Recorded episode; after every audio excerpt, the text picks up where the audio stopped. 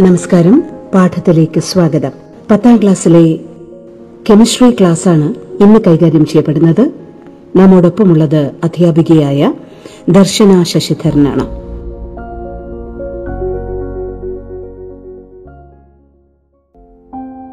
പ്രിയപ്പെട്ട കുട്ടികളെ എല്ലാവർക്കും ഓർഗാനിക് സംയുക്തങ്ങളുടെ രാസപ്രവർത്തനങ്ങൾ എന്ന അധ്യായത്തിലെ ക്ലാസ്സിലേക്ക് സ്വാഗതം. അഡീഷൻ രാസപ്രവർത്തനം വഴി ഈഥീൻ തന്മാത്രകൾ പൂരിത സംയുക്തങ്ങളായി മാറുന്നതാണ് നമ്മൾ കണ്ടത് അല്ലെ?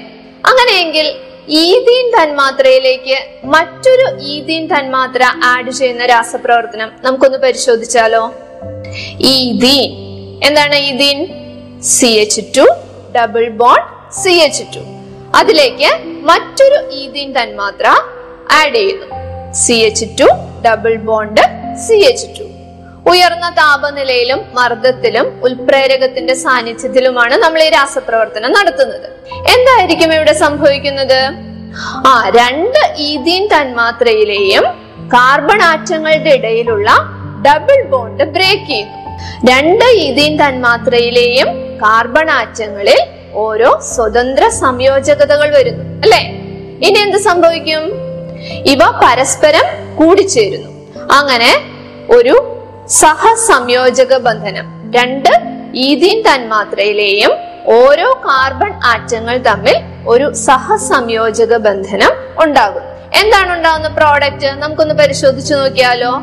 C H two single bond C H two single bond C H two single bond C H two രണ്ട് കാർബണിലും അറ്റത്തുള്ള രണ്ട് കാർബണിലും ഓരോ സ്വതന്ത്ര സംയോജകതകൾ അതുപോലെ നിലനിൽക്കുന്നു. അതായത് ഇനിയും നമുക്ക് എന്ത് ചെയ്യാം? ഇനിയും മോളിക്യൂൾസിന് ഇതിലേക്ക് ആഡ് ചെയ്യാം. അങ്ങനെയാണെങ്കിൽ മൂന്ന് ഈതീൻ തന്മാത്രകളാണ് കൂടിച്ചേരുന്നതെങ്കിൽ എങ്ങനെയായിരിക്കും രാസപ്രവർത്തനം? എഴുതി നോക്കാം നമുക്ക്. മൂന്ന് ഈതീൻ എന്ന് എഴുതുന്നതിന് പകരം നമുക്ക് എന്ത് എഴുതാം?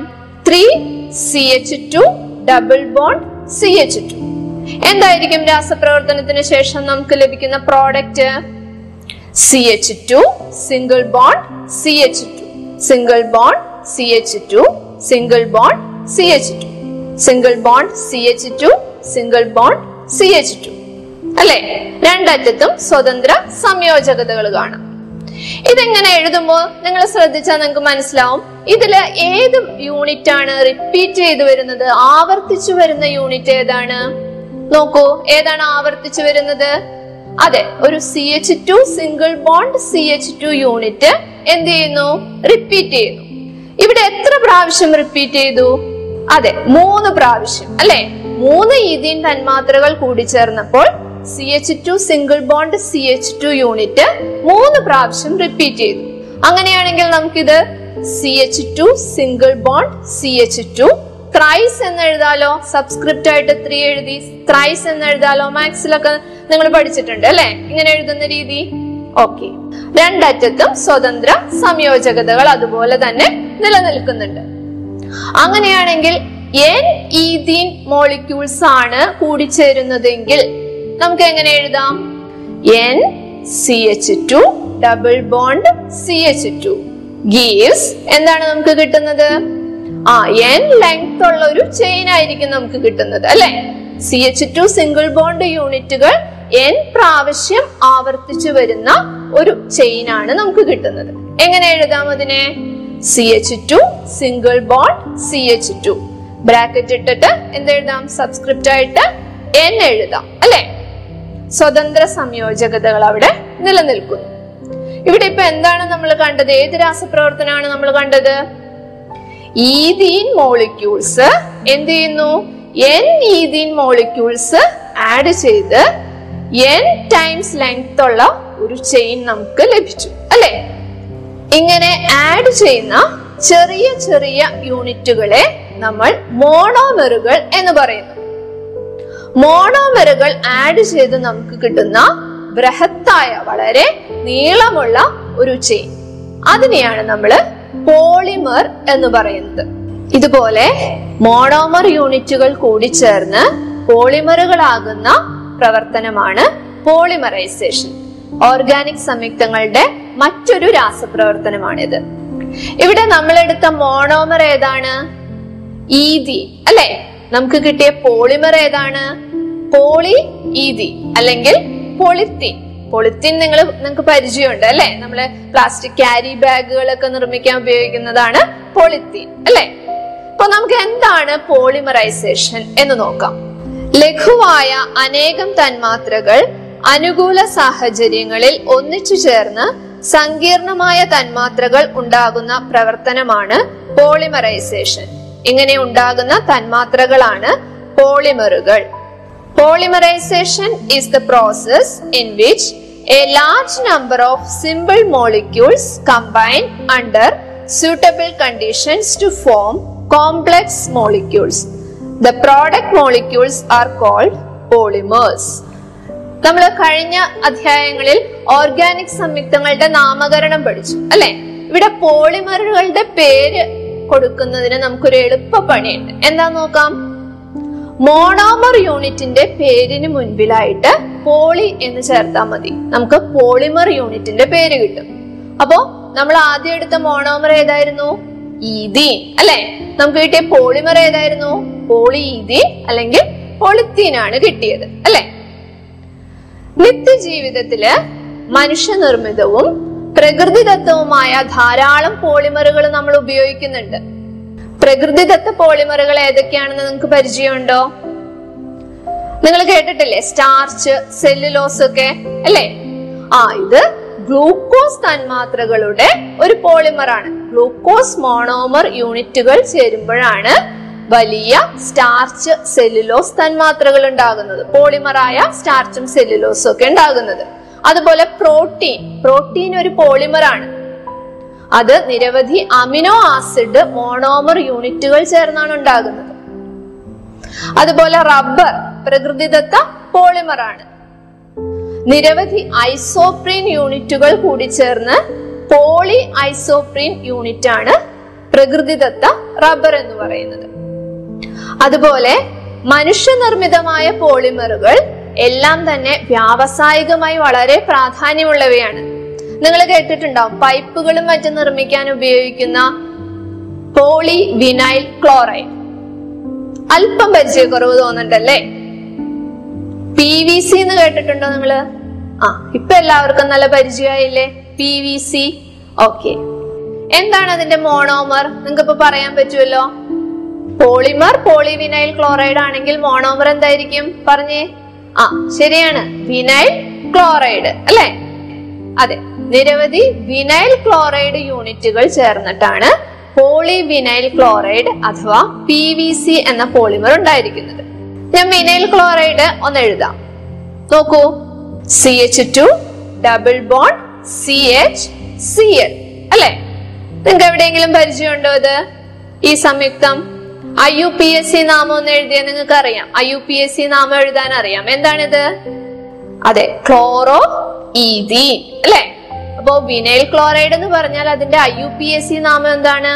ക്ലോറോ ഈതീൻ ആണ് അല്ലെ? ഓക്കെ അപ്പോ ക്ലോറോ ഈതീൻ അല്ലെങ്കിൽ വിനൈൽ ക്ലോറൈഡ് പോളിമറൈസ് ചെയ്ത് കഴിയുമ്പോഴാണ് നമുക്ക് എന്ത് കിട്ടുക? Poly vinyl chloride. എന്താണ് പോളി വിനൈൽ ക്ലോറൈഡ്? ഒന്ന് എഴുതി നോക്കൂ. എങ്ങനെയായിരിക്കും വരുന്നത്? അതെ കാർബൺ ആറ്റങ്ങളുടെ ഇടയിലുള്ള ഡബിൾ ബോണ്ട് ബ്രേക്ക് ചെയ്യുന്നു. അല്ലെ? ഡബിൾ ബോണ്ടഡ് കാർബണിന് മാത്രമേ മാറ്റം വരുന്നുള്ളൂ. ഡബിൾ ബോണ്ടിന് മാത്രമാണ് അവിടെ മാറ്റം വരുള്ളൂ. അല്ലെ? ബാക്കി യൂണിറ്റുകളെല്ലാം അതുപോലെ തന്നെ ഉണ്ടാകും. അപ്പോ n vinyl chloride molecules polymerise ചെയ്ത് കഴിയുമ്പോൾ നമുക്ക് എന്ത് കിട്ടും? C H two single bond C H C L n times ഉണ്ടെന്ന് കാണിക്കാൻ നമ്മൾ എന്താ ചെയ്യാ ബ്രാക്കറ്റ് എഴുതുന്നു സബ്സ്ക്രിപ്റ്റ് ആയിട്ട് എൻ എഴുതുന്നു. അല്ലെ? ഇനിയും ഇതിലേക്ക് മോളിക്യൂൾസ് ആഡ് ചെയ്യാം എന്ന് കാണിക്കാൻ നമ്മൾ എന്ത് ചെയ്യുന്നു? ആ രണ്ടറ്റത്തും ഓരോ ഫ്രീ വാലൻസിയും കാണിക്കുന്നു. അടുത്തത് നമുക്ക് എല്ലാവർക്കും പരിചയമുള്ള ഒരു പോളിമറിന്റെ പേര് ഞാൻ പറയാം. ടെഫ്ലോൺ കേട്ടിട്ടുണ്ടോ നിങ്ങൾ? എവിടെയാ കേട്ടിരിക്കുന്നേ? പരസ്യങ്ങളിൽ. അല്ലെ? എന്ത് പരസ്യങ്ങളിലാ? എന്തിന്റെ പരസ്യങ്ങളിലാ? ഓർത്തു നോക്കിയേ. ആ നോൺ സ്റ്റിക് പാത്രങ്ങളുടെ പരസ്യങ്ങളിൽ അല്ലേ? ഓക്കെ അപ്പോ നോൺ സ്റ്റിക് പാത്രങ്ങളുടെ ഉൾപ്രതലത്തിലെ ആവരണം നിർമ്മിക്കാൻ വേണ്ടിയിട്ടാണ് ടെഫ്ലോൺ എന്ന പോളിമർ നമ്മൾ ഉപയോഗിക്കുന്നത്. ഓക്കെ എന്താണ് ഇതിന്റെ മോണോമർ ഒന്ന് പരിശോധിച്ചാലോ? C F two double bond C F two ഇതിന്റെ പേര് നിങ്ങൾക്ക് അറിയോ ആ നാല് ഫ്ലൂറിൻ ഉണ്ട്. രണ്ട് കാർബൺ ഡബിൾ ബോണ്ട് ഉണ്ട്. അല്ലെ? ഓക്കെ അപ്പൊ ഇതിന്റെ പേരെന്തായിരിക്കും? നാല് ഫ്ലൂറിൻ ഉള്ളത് കൊണ്ട് എന്താണിത്? ടെട്രാ ഫ്ലൂറോ ഈദീൻ അല്ലെ? ടെട്രാ ഫ്ലൂറോ ഈദീൻ ആണ്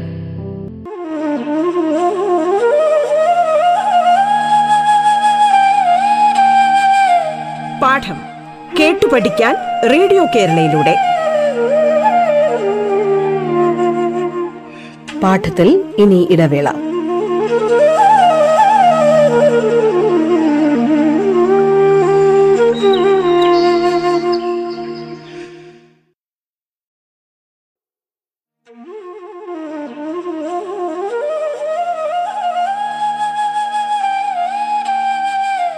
പാഠം കേട്ടു പഠിക്കാൻ റേഡിയോ കേരളയിലൂടെ. തുടർന്ന് കേൾക്കാം പാഠം.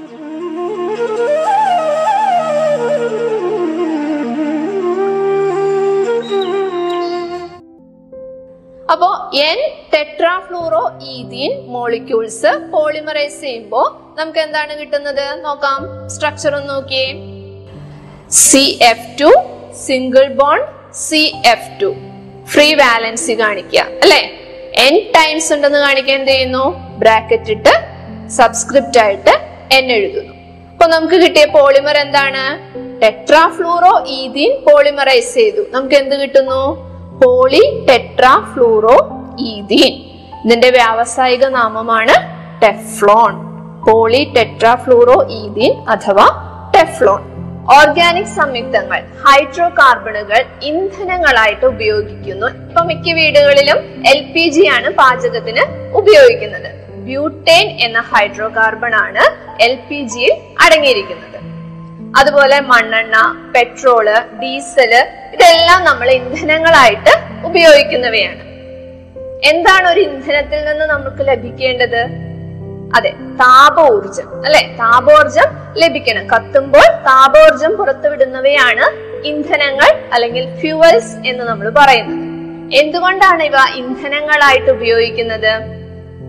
ഹൈഡ്രോ കാർബണുകൾ കത്തുമ്പോൾ ഇവ വായുവിലെ ഓക്സിജനുമായി ചേർന്ന് കാർബൺ ഡയോക്സൈഡ് ജലം എന്നിവയോടൊപ്പം താപവും പ്രകാശവും പുറത്തുവിടുന്നു ഈ പ്രവർത്തനത്തെ ജ്വലനം എന്ന് പറയുന്നു when hydrocarbons burn, they combine with oxygen in the air to form carbon dioxide and water along with heat and light. This process is called combustion. ഏതൊക്കെ ആറ്റങ്ങളാണ് ഹൈഡ്രോ കാർബണുകളിൽ ഉള്ളത് അതെ കാർബണും ഹൈഡ്രജനും അടങ്ങിയ സംയുക്തങ്ങളെയാണ് ഹൈഡ്രോ കാർബണുകൾ എന്ന് നാം പറയുന്നത്. കത്തുമ്പോൾ അല്ലെങ്കിൽ ജ്വലിക്കുമ്പോൾ ഇവ എന്താ ചെയ്യുന്നത്? വായുവിലെ ഓക്സിജനുമായിട്ട് ചേരും. അപ്പോ കാർബൺ ഓക്സിജനുമായിട്ട് ചേർന്നാൽ എന്താണ് നമുക്ക് ലഭിക്കുക? അതെ കാർബൺ ഡൈ ഓക്സൈഡ് ഇനി ഹൈഡ്രജൻ ആണ് ഓക്സിജനുമായിട്ട് ചേരുന്നതെങ്കിലോ നമുക്ക് എന്ത് ലഭിക്കും? ജലം. എച്ച് ടു ഒ അപ്പോ ഹൈഡ്രോ കാർബണിന്റെ ജ്വലന ഫലമായിട്ട് കമ്പസ്റ്റിന്റെ ഫലമായിട്ട് നമുക്ക് താപത്തോടൊപ്പം എന്തുകൂടെ കിട്ടുന്നു? കാർബൺ ഡൈ ഓക്സൈഡും ജലവും പുറത്തു വരുന്നുണ്ട് അല്ലെ? ഏറ്റവും സിമ്പിൾ ആയിട്ടുള്ള ഹൈഡ്രോ കാർബൺ ആണ് മീഥേൻ മീഥേന്റെ ജ്വലന സമവാക്യം നമുക്കൊന്ന് പരിശോധിക്കാം. സി എച്ച് ഫോർ മീഥേനിൽ ഒരു കാർബണും നാല് ഹൈഡ്രജനും ആണ് ഉള്ളത് ഇനി ജ്വലിക്കുന്നു എന്ന് പറയുമ്പോ എന്താ സംഭവിക്കുക? അതെ ഓക്സിജനുമായിട്ട് ചേരുന്നു. അപ്പൊ എങ്ങനെ എഴുതാം? C H four plus O two gives എന്തൊക്കെയാണ് നമുക്ക് കിട്ടുന്ന പ്രോഡക്റ്റ് കാർബൺ ഡൈ ഓക്സൈഡും ജലവും താപവും heat gives CO2 plus H two O plus താപം. ഈ രാസവാക്യം സമീകൃതമാണോ? ബാലൻസ്ഡ് ഇക്വേഷൻ ആണോ നമ്മൾ നമ്മളിപ്പോ എഴുതിയിരിക്കുന്നത്? അല്ല സമീകൃത രാസവാക്യം എന്നാൽ എന്താണ്? റിയാക്ടൻ സൈഡിലെയും പ്രോഡക്റ്റ് സൈഡിലെയും തന്മാത്രകളിലെ ആറ്റങ്ങളുടെ എണ്ണം തുല്യമാക്കുക അല്ലെ?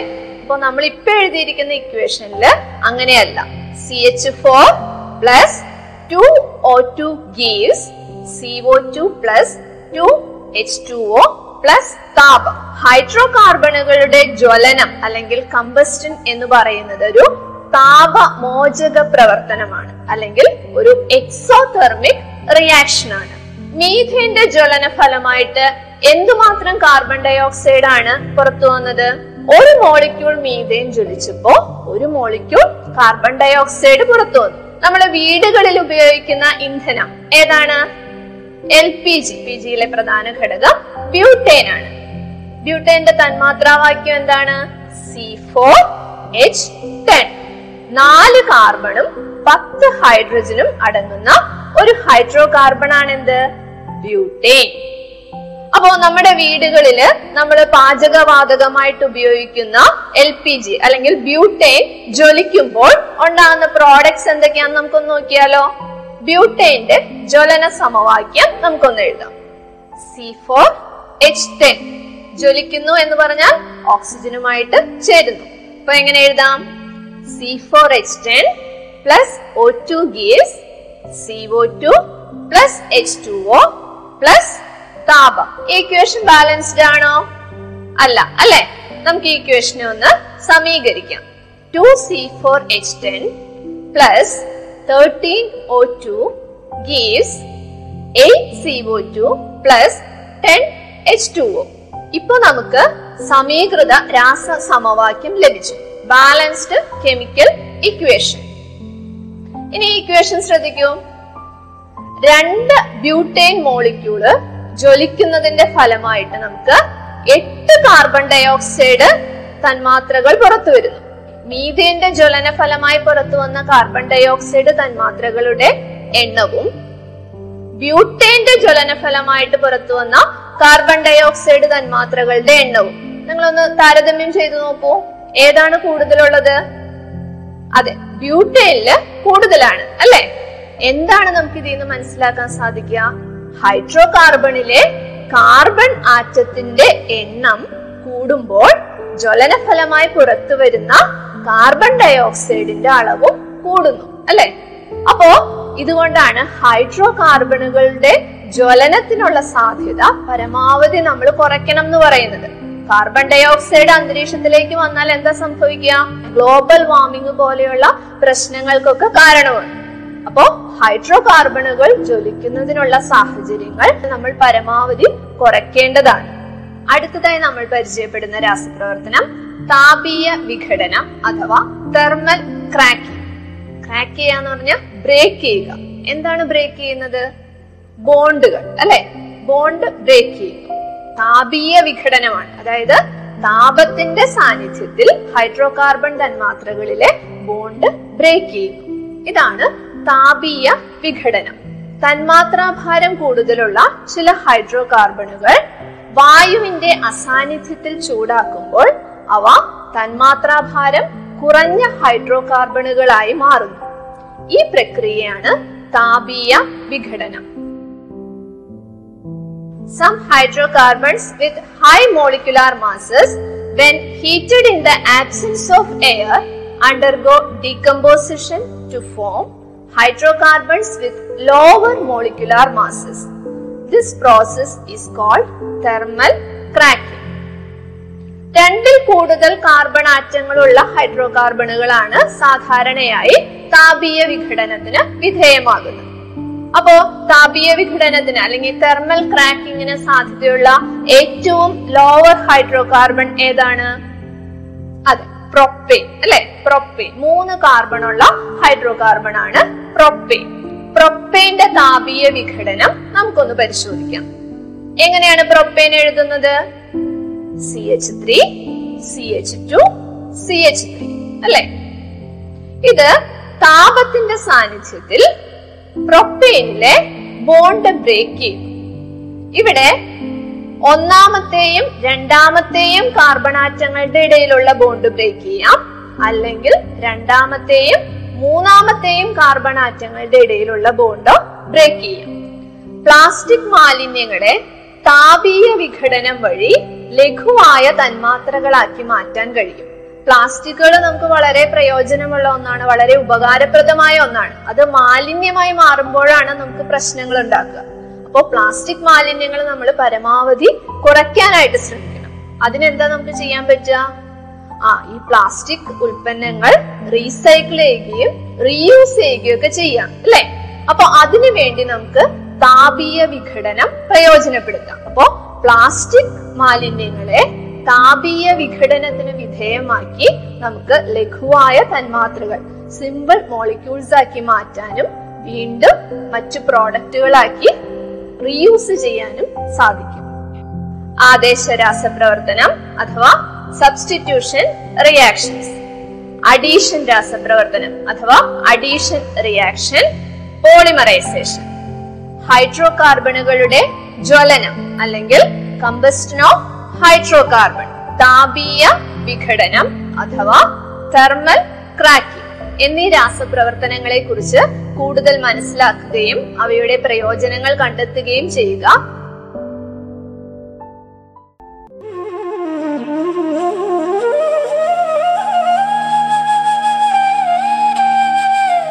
പാഠം കേട്ടു പഠിക്കാൻ റേഡിയോ കേരളയിലൂടെ.